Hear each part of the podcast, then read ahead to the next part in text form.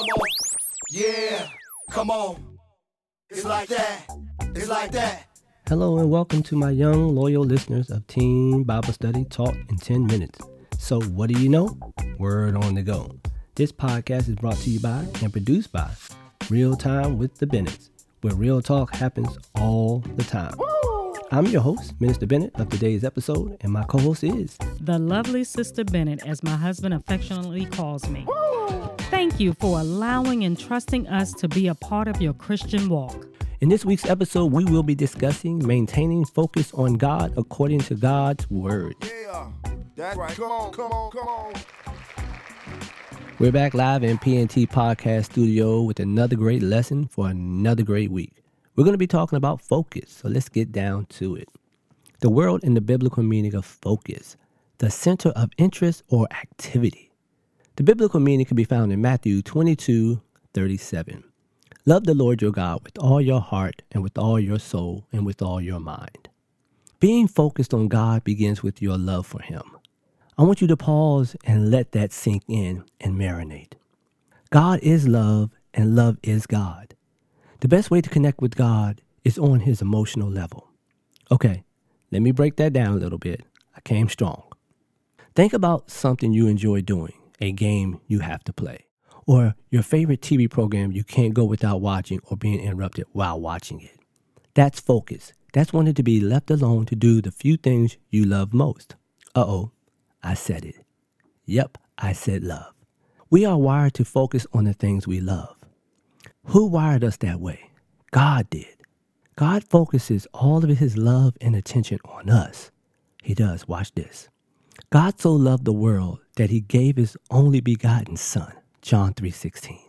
Focusing on God requires all of us, heart, soul, and mind. This is going to come across rough and out of sorts, okay? You, me, we all need to stop giving God half of us and focus on giving God our level best. He deserves it. You know why? He gave his only begotten son because he loved us. All those things we currently focus our attention on will be there after God allows us the space and peace to enjoy life as he designed it for us. See, seek ye first the kingdom of God, and all those other things will be added. Okay, let me get back to the lesson. Daniel 9 and 4. I prayed to the Lord, my God, and confess, Lord, the great and awesome God, who keeps his covenant of love with those who love him and keep his commandments. Question, my young loyal listeners. I want you to look up covenant. That's what I want you to do. Okay, I'm so excited I couldn't wait. A covenant is a strong, solemn agreement. God is so focused on us through a covenantal, maybe not a real word, but it sounded good. God is so focused on us through his covenant agreement with us. It's a covenant of love. God loves us to the point of showing it through his commitment to love us if we do the same. We have to reciprocate the love that God gives us. Next question Don't you want God's unconditional love? I know I sure do. Let me take a few steps back. I think this is important for you to hear Daniel 9 and 3. This will make focusing on God much clearer and their importance. It says, So I turned to the Lord God and pleaded with him in prayer and petition, in fasting in sackcloth and ashes. Basically, Daniel pleaded with God while he was in rags and he looked a mess. Yes, he looked a hot mess. That's how much focus he put on God. He didn't think about himself. Daniel was faced with the responsibility to restore Jerusalem during this time. Daniel did what he knew to do in these types of situations situations where we are hurt, when we're lost, when we're wrong, when someone needs us to intercede on their behalf. Yes, you must stand in the gap for your friends, your loved ones, or whomever and speak to God. Daniel stopped everything he was doing and turned his focus to God. Did you hear that? He turned, meaning everything he was doing, he turned his back on to give God his undivided attention. Daniel did this by praying and fasting.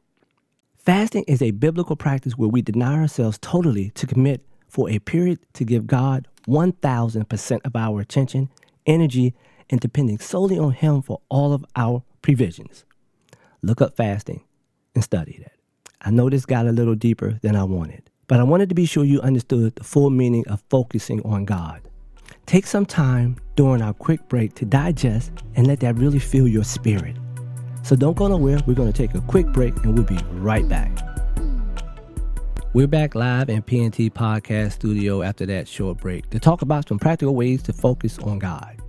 I hope you guys have recovered from the hard hitting first segment. Focusing on God is huge in the life of Christians, and more importantly, young Christians like yourself. Put in the work and watch God do the rest. Let's go to it.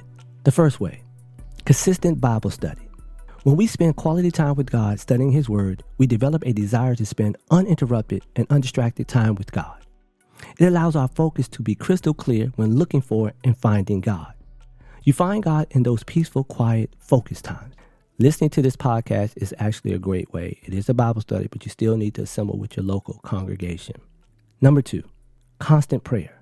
Prayer is probably the most practical way to spend focused time with God. The Bible tells us in 1 Thessalonians 5 16 to 18 to pray without ceasing. It's a time that you have a one on one conversation with the most awesome person in the world. Yes, God is awesome and worthy of your focus and attention. You must spend time talking to God. You can't do it by talking to other people. Find a place and space and have some time with God. Number three, read books that grow your faith. Yep, I said read a book. It doesn't always have to be the Bible, but you, you must include the Bible though. I'm not saying replace God's Word. There are some good books written by some very good Christian, God fearing authors. Their books can provide a perspective like no other that can increase your faith and guide you through some tough times. Yes, there are books out there, and I want you to read them. There's some really, really good books that can get you through many situations. It talks to various situations and perspective on life. Trust me, I've read a few myself. Number four, preach the truth to yourself. Stop lying to yourself. Just stop it. Be honest with yourself about how you treat God and about how you don't have time for God because of this, this, and that. Yes, we make all kind of excuses. John 14 and 16, Jesus says, I am the way and the truth and the life. This is my play on words moment. Preach the truth to yourself is what I call it number four.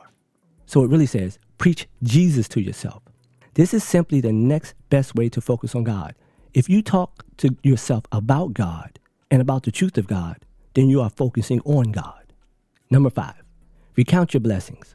God is the giver of every good and perfect gift, James 1 and 7. How can you not focus on the one providing the great gifts? Oh, wait, I'm not talking about those gifts that you get from the store or your parents. I am talking about those gifts that our Heavenly Father gives us without asking. The air we breathe, for waking us up this morning, for keeping us from all the attacks of the devil that we are not aware of. Yes, the devil is after you because you are listening to this podcast, that you are trying to grow your faith in Christ.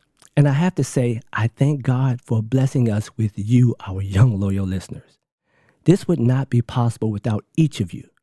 You guys keep us focused on God's word so that we can share his message of love and hope with you, our next generation. Hey, let's see what they're rapping about over here in the conversation corner. Hey, Minister Bennett. What y'all rapping about over here?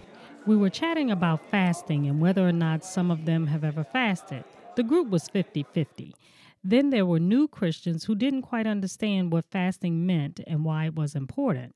So I explained that fasting means different things to different people, and to be honest, there is no right way or wrong way to fast. It's about your relationship with God. Fasting is important because it allows for a deeper relationship with God, with revelations and answers if we are truly listening. When we give up something that takes up a lot of our time to spend time with God and seek answers or relief for something we're going through, that's fasting, intentionally setting aside time. It shows God that we are willing to deny the things that please our flesh to get in His presence and find answers or peace. Like we've talked about before, things that please our flesh could be anything that stops us from seeking God, like playing video games, staying on social media, surfing the internet, shopping, just to name a few. But of course, we all know that there are many, many other distractions out there. One thing we need to remember fasting is between you and God. You don't have to tell people that you are fasting, just do it. The Bible says in Matthew 6 17 and 18, But when you fast, anoint your head and wash your face, so that you do not appear to men to be fasting, but to your Father who is in the secret place, and your Father who sees in secret will reward you openly. Now, there are times when your pastor may call on a church wide fast where everyone will know that you're fasting, and that's cool. But in those times when you are seeking God for yourself about a certain situation, that's between you and God, and no one has to know. So, for those who are willing to venture out and fast, just remember to take your time with it. You don't have to give up food if the it, you can if you want to, but you don't necessarily have to. But just seek God, uh, repent, and allow Him to just take you through it, and you'll be fine. It's the set aside time frame for fasting. In summary, the importance of focusing on God. I know keeping your eyes on the prize can be difficult in a world filled with all kind of distractions. A final tip take time to disconnect, power off those electronics, and spend some heart filling, heart healing, soul lifting, mind renewing time with God. Focus on Him and only Him and watch God work. So you can testify to your friends, family, and everybody. Won't God do it because He did it for me? As always, please don't forget to subscribe and share so that you and your friends will get all future notifications when new and exciting episodes are uploaded and posted. Until next time, stay safe and live a life holy and acceptable to God. After all, it's your reasonable service. With a special thank you to LJ Productions for post production's editing techniques used for this podcast. This podcast was sponsored in part by the Body of Christ Church in Waldorf, Maryland, Pastor Kenneth E. Stewart, its Christian Education Ministry, in association with Real Time with the Bennetts. Well, Real Talk, what? You got it. Happens all the time. Yeah, it's like that.